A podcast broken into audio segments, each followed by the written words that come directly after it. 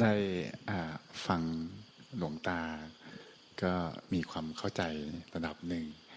อตอนที่หลวงตาบอกว่า GPS นะครับ ก็เหมือนกับว่า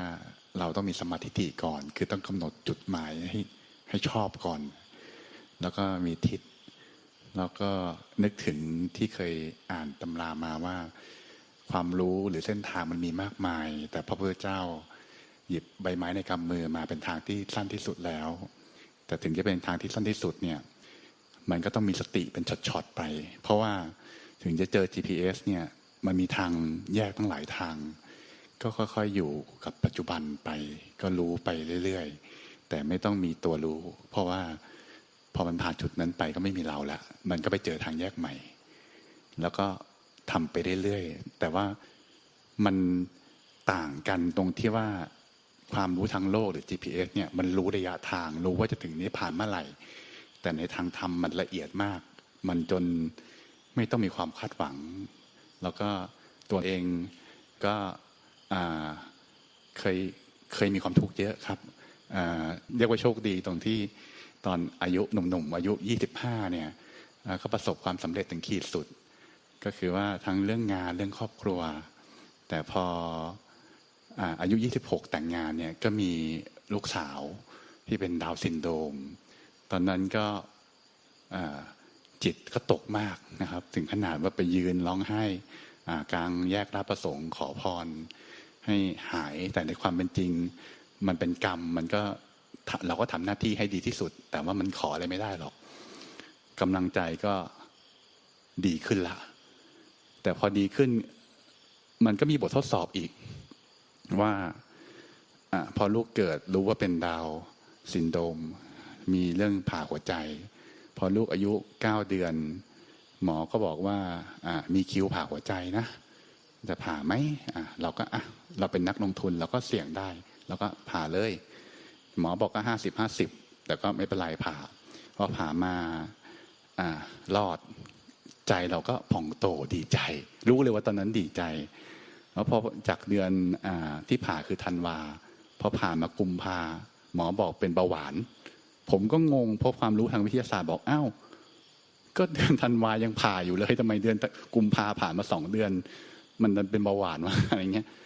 ก็เลยคิดได้ว่าอ๋อเป็นอนิจจัง แล้วก็ค่อยๆทำทำใจไปเรื่อยๆตอนนี้ก็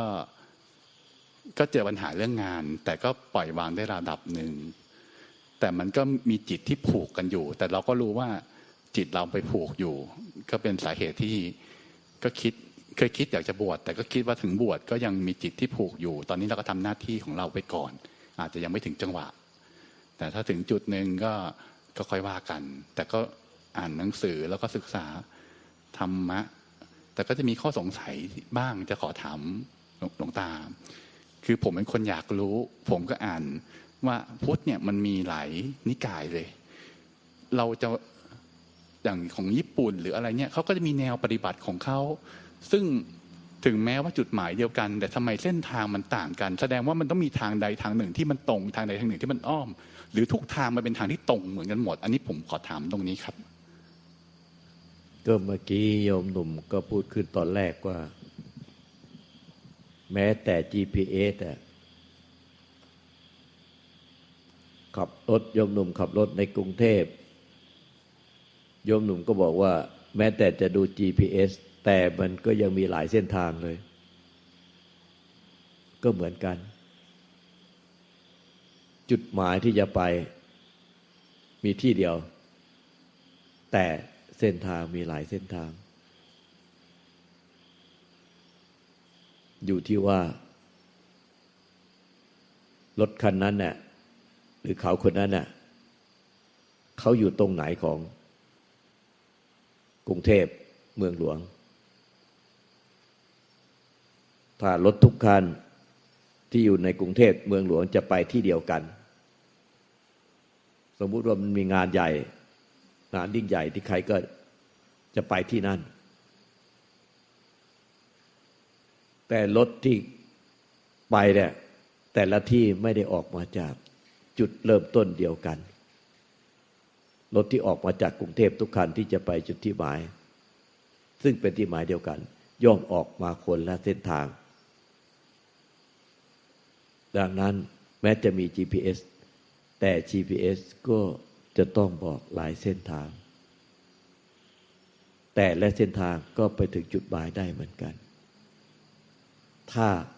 ไม่หลงทาง ถ้าไม่หลงทางนะ ดังนั้นทางจึงมีหลายเส้นทาง เพราะที่มาของแต่ละท่าน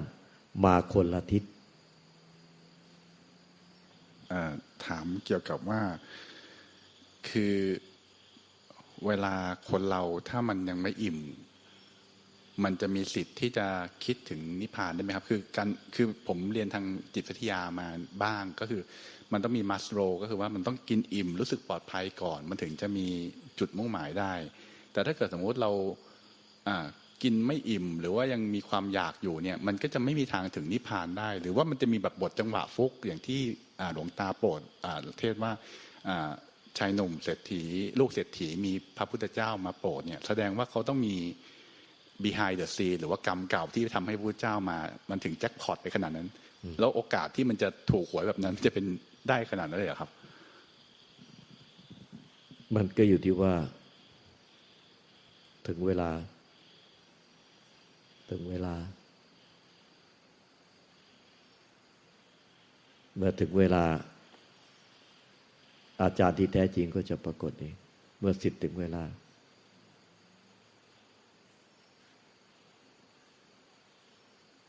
แต่พระพุทธเจ้าได้ตรัสว่าผู้ใดเห็นทุกข์ผู้นั้นเห็นธรรม ผู้ใดเห็นธรรม ผู้นั้นเห็นตถาคตเห็นพุทธะดังนั้นต้องขอบคุณความทุกข์ถ้าท่าน มีความสุขอยู่ ได้อย่างใจทุกอย่าง อย่างที่ท่านบอกว่า ตั้งแต่ยังหนุ่มก็ประสบผลสำเร็จแล้ว ท่านจะไม่คิดถึงธรรมเลย เพราะท่านมีความทุกข์ ท่านจึงนึกถึงธรรมสมดังที่พระเจ้าตรัสว่าผู้ใดเห็นทุกข์ผู้นั้นเห็นธรรม ผู้ใดเห็นธรรม ผู้นั้นเห็นตถาคตคือพุทธะ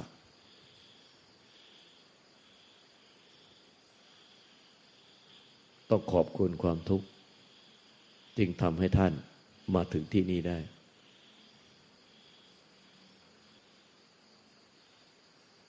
เอาเต็มที่ถามได้เต็มที่อะไม่ต้องเกรงใจใครเคยที่เราได้ยินกันมาว่ามนุษย์ก็จะมีสามห่วง คือห่วงลูก ห่วงเมียห่วงทรัพย์สมบัติ คราวนี้ ตัวเองนะครับ ตอนนี้ก็คือห่วงลูกที่สุดทรัพย์สมบัติ ก็รู้ว่ามันเอาก็เอาไปไม่ได้ แต่จำเป็นมันก็ยังจำเป็นต้องใช้อยู่ แต่มันก็ปล่อยวางได้ระดับหนึ่ง แต่ก็ถึงขนาดว่าถ้าเกิดต้องจนเลย มันก็เป็นไปไม่ได้ แสดงว่าเรายังมีห่วงอยู่คราวนี้มันทางถ้ามันเป็นอยู่ทางคารวาสเนี่ยมันไม่มันไม่มีทางจะตัดห่วงได้ใช่หรือไม่ คือมันจะมีคารวาสที่ตัดห่วงสามห่วงนี้ได้หรือเปล่า เพราะถ้าเกิดเป็นไปทางพระเนี่ยแน่นอนตัด ตัดลูกตัดไม่ใช่ตัดคือปล่อยวางลูกปล่อยวางเมีย ต่อให้เอาเงินมาแต่ล้านมากองต่อหน้าพระพิสุที่เป็นอาริยะสงฆ์เนี่ยเขาก็เฉยเฉยแต่ถ้าเป็นคารวาสเนี่ยเอาเงินมาเนี่ยบางทีกิเลสถึงแม้มันจะน้อย แต่มันก็งอกมาใหม่ได้ จึงถามว่าแสดงว่าทางที่จะตัดสามห่วงเนี้ยมันต้องไปทางพิสูจน์อย่างเดียวเลยหรือเปล่า หรือคารวะก็ยังตัดได้ครับในสมัยพุทธกาลคารวาส ที่ตัดห่วงจนบรรลุปฏิพานมีเยอะมาก ทั้งผู้หญิงผู้ชาย มีเยอะมาก ในสมัยหลวงปู่ม่านพระโตพ่อแม่ครูบาอาจารย์ใหญ่ก็มีคารวาสที่ปฏิบัติธรรมตอนสิ้นอายุไขก็กระดูกเป็นพระธาตุก็มี เพียงแต่ว่าคารวาส ที่กระดูกเป็นพระธาตุใสเป็นแก้ว เป็นพระรหันต์นั้น เขาไม่ค่อยโจดจันกัน ไม่เหมือนพระ แต่ไม่ใช่ไม่มีเพราะฉะนั้นในสมัยพุทธกาลจะมีตัวอย่างเยอะที่คารวาสบรรลุธรรมเพราะฉะนั้นมันอยู่ที่ว่า เหตุปัจจัยมันพร้อมในขณะนั้น เหตุปัจจัยพร้อมไม่ถึงว่า เขาได้ปลูกต้นนิพพานมาตั้งแต่ชาติไหนแล้ว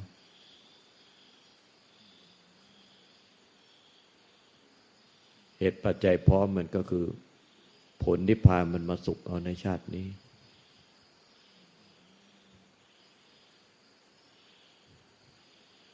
เพราะนั้นเขาเคยปลูกมาก่อนแล้ว รดน้ำพรวนดินใส่ปุ๋ย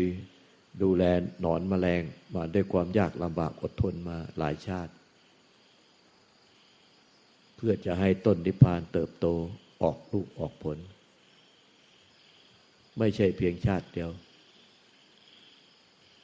พระพุทธเจ้ากว่าจะออกผลตัดสรู้เป็นพระพุทธเจ้า ใช้เวลาถึงยี่สิบอสงไขย จึงไม่ใช่น้อยๆ พระอรหันตสาวก แต่ละองค์ ปลูกต้นนิพพานกันมาทั้งนั้นด้วยความภาคเพียรวิริยาอุสาหะ มันลดน้ำพรวนดินใส่ปุ๋ยดูแมลงก็คือ มันมีสติสมาธิปัญญาศรัทธาความเพียรด้วยความอดทนวิริยาอุตสาหะ มีฮิริอุตปะละอายแก่ใจเกรงกลัวต่อบาป มีขันติอดทนอดกั้นข่มใจระงับ ยับยั้งใจไม่ให้ไหลไปตามกิเลส ก็เปรียบได้เทียบได้กับรดน้ำพรวนดินใส่ปุ๋ยดูอดทนดูนอนดูแมลงไม่ให้มาเจาะลำต้นตาย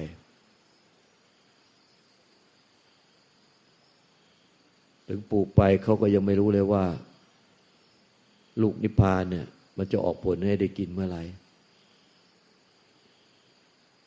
แต่ท่านเหล่านั้นก็ปลูกแล้ว ปลูกมาแล้ว เมื่อได้ปลูกมาแล้ว และมีสติสมาธิปัญญาศรัทธาความเพียร มีหิริตปะ มีขันติ มีวิริยะอุตสาหะไม่ไม่เป็นชาติใดชาติหนึ่ง เขาก็ได้รับ ได้เสวยผลของ นิพพาน จากต้นที่เขาปลูกเองไม่ใช่ไปกินของคนอื่นได้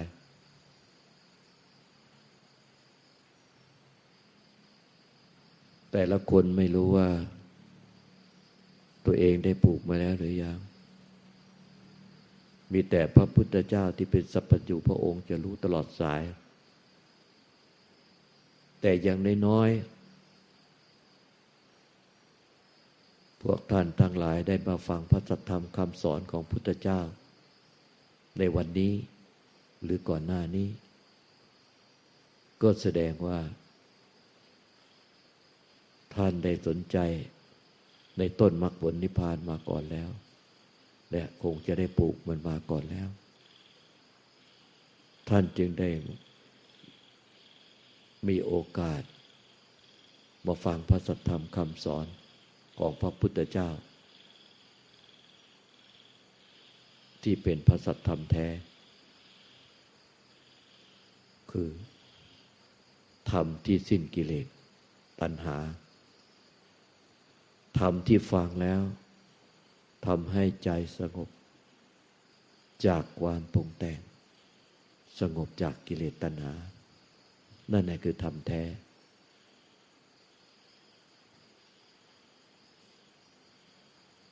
พระพุทธเจ้าได้ตรัสว่า การกล่าวธรรมมากมายเพียงใดก็ตาม เป็นร้อยเป็นพันพระคาถา เป็นร้อยเป็นพันบทพระคาถา ไม่เท่า การกล่าวธรรมบทเดียว แต่ทำให้ผู้ฟัง สงบจากกิเลสตัณหาไปได้ทำเพียงบทบทเดียว แต่ฟังแล้วทำให้ใจสงบจากกิเลสตัณหาได้ นั่นแหละ เป็นธรรมที่มีประโยชน์สูงสุดในปัจจุบันขณะนั้น ไม่ต้องมากมายเป็นร้อยเป็นพัน เป็นหมื่นเป็นแสนทำเป็นร้อยเป็นพันเป็นหมื่นเป็นแสนแสดงมากมาย แต่ไม่ทำให้ใจสงบร่มเย็น จากกิเลสตัณหา ไม่มีประโยชน์อันใดทำเพียงบทเดียว ทำให้ใจสงบจากกิเลสตัณหาได้ ประเสริฐกว่า